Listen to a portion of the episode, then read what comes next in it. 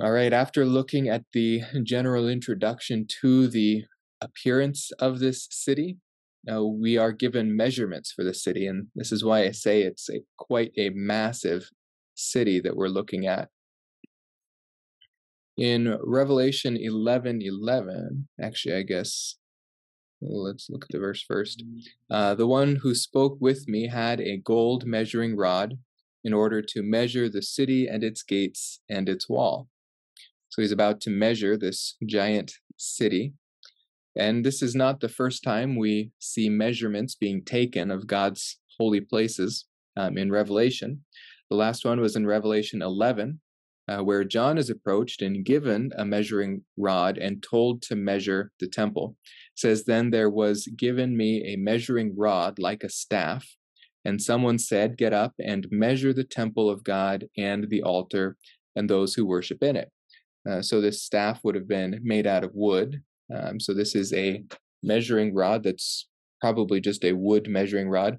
These were usually about 10 feet uh, long. Uh, these, uh, I think they're called stadia in the Greek. It's a standard measurement um, used in the first century. Uh, but he was told here, get up and measure the temple of God and the altar and those who worship in it. Those were the three things he was told to measure, and he was not told to measure anything else. In fact, he was told not to measure other things. So, temple, altar, and the worshippers, but he says, leave out the court which is outside the temple, do not measure it. For it has been given to the nations. So here's the reason that he's not measuring it is because it does not belong to God and his people. He has given it up uh, for the nations, they will tread underfoot the holy city for 42 months. And this gives us the explanation of why, or I guess in what manner it has been given up. Not that God has given up ownership of it, but that it is not used at this time uh, for his glory and for his purposes, but it is being tread underfoot by the Gentiles for 42 months, which is three and a half years. This is looking towards the or this in Revelation 11, when we were just on the verge of the midpoint of the tribulation, was looking forward to the time where the false Messiah uh, would be persecuting the Jewish people, and the Jewish people will have evacuated um, Israel for Petra. And so, uh, God's holy place on this earth, the temple and the Temple Mount, um, of that, just his the rebuilt temple and the altar within it um, and then the people who were worshiping him within it were measured out because they belonged to him. Back in Zechariah, we had the precedent set for this, uh, where it says, Then I lifted up my eyes and looked, and behold, there was a man with a measuring line in his hand. So I said, Where are you going? And he said to me to measure Jerusalem, so the whole city here, to see how wide it is and how long it is. And behold, the angel who was speaking with me was going out, and another angel was coming out to meet him, and said to him, Run, speak to that young man, saying, Jerusalem will be inhabited without walls, because of the multitude of men and cattle within it. For I, declares the Lord, will be a wall of fire around her, and I will be the glory in her midst. So we were looking forward here to the return of Israel um, to the Israelites after um, the captivity, where the whole city would be returned to Israel's sovereignty. Um, and this did happen for a uh, for a short time, but this measuring out, God often measures or counts or indicates what is His and what belongs to Him and what is consecrated to Him for His uses. So here, this golden measuring rod is about to measure the whole city and its gates and its walls. So it is sanctified to Him for His uses and His purposes. In verse 16, then, we get these measurements of all these things that God said to measure. Begins by saying the city is laid out as a square and its length is as great as its width. So we've got two dimensions here length and width, and it's in a square. He measured the city with the rod, and he found that it was 1,500 miles, both wide and long. Uh, and 1,500 miles, just keep this in your mind because it'll come in handy later is 7 million feet about. Now, this 1,500 miles is rounded up. Uh, the There's two different figures given for it depending on what the standard cubit is, because this is this is given in cubits. Um, it's either 1,380 miles or 1,342 miles, um, depending on the measurement of a cubit, but it rounds up um, just easily here in the translation, I guess, to 1,500 miles, uh, which is about 7 million feet. So somewhere in that ballpark. Uh, now, this, there's been lots of um, different means of comparing this to things we're familiar with. Um, we being in the United States, I think the best one for us is it stretches from the Pacific coast all the way to uh, the Missouri River, uh, or no, the Mississippi River, uh, or it goes all the way from the um, from the Atlantic Ocean in, I think, as far as Colorado, the end of Colorado. Uh, so it's quite large. Others, um, it's it stretches from Rome to Jerusalem, or it stretches from Adelaide to Darwin in um, Australia. Um, any of those figures might help you. Maybe not the Australia figure, uh, but this is a massive, massive city, larger than anything that existed on this earth. And it may very well be that since this is a new heaven and a new earth, that the earth itself is expanded to fit this. Um, but also, we shouldn't be concerned about the physics of it because when God created this creation, He created the physics to go along with it. Um, there's no restraining what God can and can't do in this new uh, creation. And if He wants to make the physics um, make this possible, if not probable or plausible, um, that's what He's going to do. Um, he's giving us a description here of what He's actually seeing. So we know it's possible and all things are possible with God. And this is the city uh, in which we are going to um, reside in the new heavens and the new earth in his presence. Now, this is uh, a common artist rendition of it. Uh, this is most likely what is being described here. If we look at the verse, uh, it says that its length and width, and now he adds as well, and height are equal. So not only is it going to be 7 million feet long and wide, but it's also going to be 7 million feet high. Uh, most do put it in a square. Um, I think this is probably the best understanding of these dimensions here, but there are a few other possibilities given to us. Uh, Clarence Larkin and a few others point out the fact that a pyramid also has the same length, width, and height. Uh, this loses some of the imagery of the tabernacle, which I think is, or the Holy of Holies specifically within the tabernacle, which I think it is alluding to, and exchanges it for an image that looks more like the false messiah's attempts to make a kingdom. Um, I don't think it is going to be a pyramid, but it is an interesting idea, and it does um, it doesn't contradict what the text says, um, so it has to remain here as an option. The other, and I think this is fascinating. I don't think the text actually points in this direction, but it's hard to strictly rule out and we'll see why in a second when we get to the description of the wall.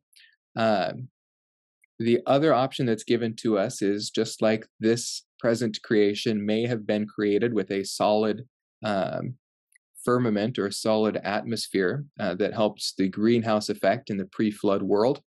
Um, that this new creation is going to be surrounded by a crystal orb or globe, and that the city itself, this uh, New Jerusalem, is itself uh, the new planet that we will live on. Um, so it would be a smaller planet the size of a moon. It would be a cube, and it would have a crystal orb around it, or perhaps a crystal box around it. Um, and that would be why it's so shimmering and glittering to um, John. Now, this isn't a, a view held by many, but it's also not held by lunatics really. So I'm I'm hoping they have some good reasons for why, although they don't really explain it. I think J. Vernon McGee is one of the most uh, common proponents of this idea that the New Jerusalem is a planet. It's just a square planet in the new creation. Um, and um, he's got a reason for it, um, at least uh, at least one reason for it. Um, and this because this verse kind of trips people up. They don't really understand what it means.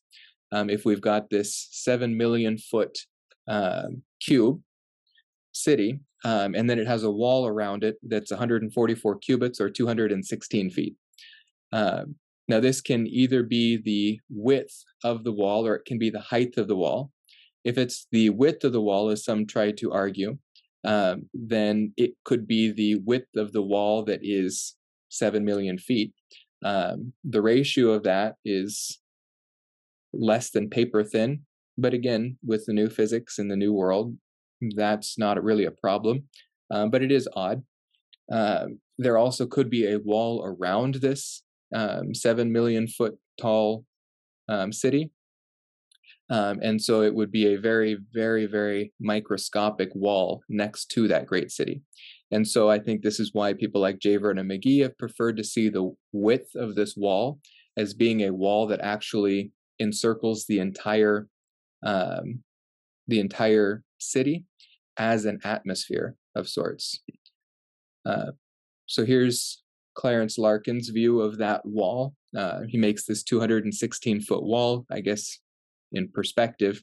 He puts it close to us and it looks bigger, but um, this is what he would be saying is 216 feet tall. Um, and then the pinnacle of the uh, pyramid in the middle would go as high as it is wide. Uh, this artist's rendition has this is the wall uh, very much uh, enlarged so that we can see it, uh, but that it's around the base of that cube. And the other option again is just that it's the width of the uh, the gold surrounding the cube.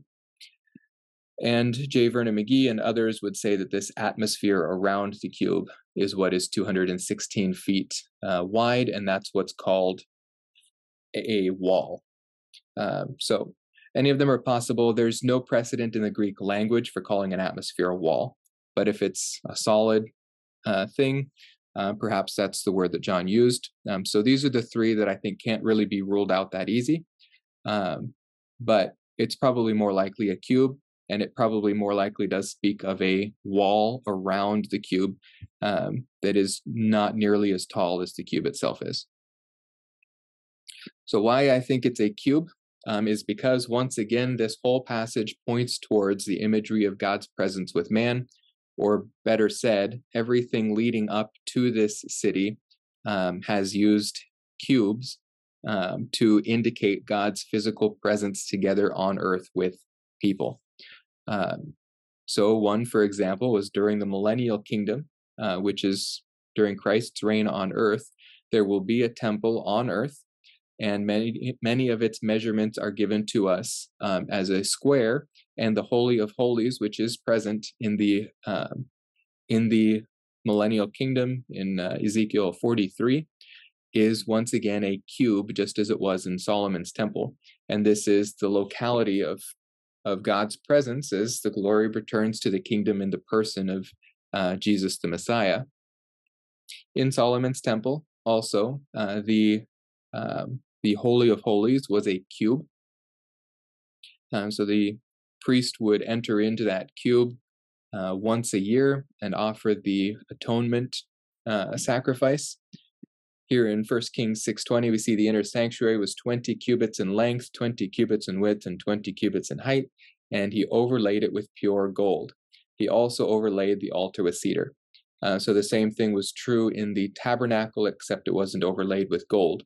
Um, but again, I think the imagery here is important and very purposeful uh, because remember, when Moses was given instructions on how to build the tabernacle, he was given so to replicate that which he saw um, in as the temple made without hands. Um, that would be Hebrews um, seven and eight, I believe, uh, or nine rather, where Moses was told to make a copy or a shadow on this earth of what he saw in heaven. And so, this tabernacle being a cube and not a pyramid, I think is important because this is what Moses saw, and this is a description of what he saw. But here on this earth, in the temple, we have a cube that faces inward, where it's inlaid with gold, not outlaid with gold. So, God's presence being confined, concealed to this area, whereas in the new heavens and the new earth, we see it from the outside. No longer is it covered by skins, no longer is it covered by uh, stones, but God's presence itself is the center, um, and its glory shines in all directions. Uh, so I, I'm fairly convinced that it's speaking of a cube and not a pyramid. Um, and then I honestly don't know what to say about the um, atmospheric solution to the problem. It's possible. Um, there's not nearly enough textual evidence to actually state that as a solid view. It is conjecture, um, but it's interesting, so I share it. Uh, here's an artist rendition then of the angel with a golden measuring rod who measures the city and John watching alongside him. Uh, mm, did we hit the last point in there? Oh, we did not quite. Uh, the last thing to point out then, after seeing that picture of John with the angel, is this um, this wall, which we saw, the 72 yards or 144 cubits, 216 feet, says it's measured according to human measurements, which are also angelic measurements. So many have taken this to either equate the size of an angel with the size of a human, um, or else they say that in the new, um, in our glorified bodies, we will be enlarged to be the size of angels. The text doesn't actually merit either one of these or warrant either one of these solutions. Um, the issue here is we have an angel measuring uh, this city, and it is a massive city. He's using a gold measuring rod that is usually measured against the human body um, for its ratios. And so a question may occur or arise in the mind of one of the readers well, this city is just too big to believe. Uh, they must be using different measurements. Oh, look, he's using the measurements of an angel. Those must be different than the measurements of a human. John is assuring us here that the angel who is measuring the city is not using any standard that we're not familiar with. He is using the standard human measurements that they would be familiar with. So this speaks to the trustworthiness of the figures that are given to us for this city. Uh, we have no reason whatsoever to take it as anything but literal.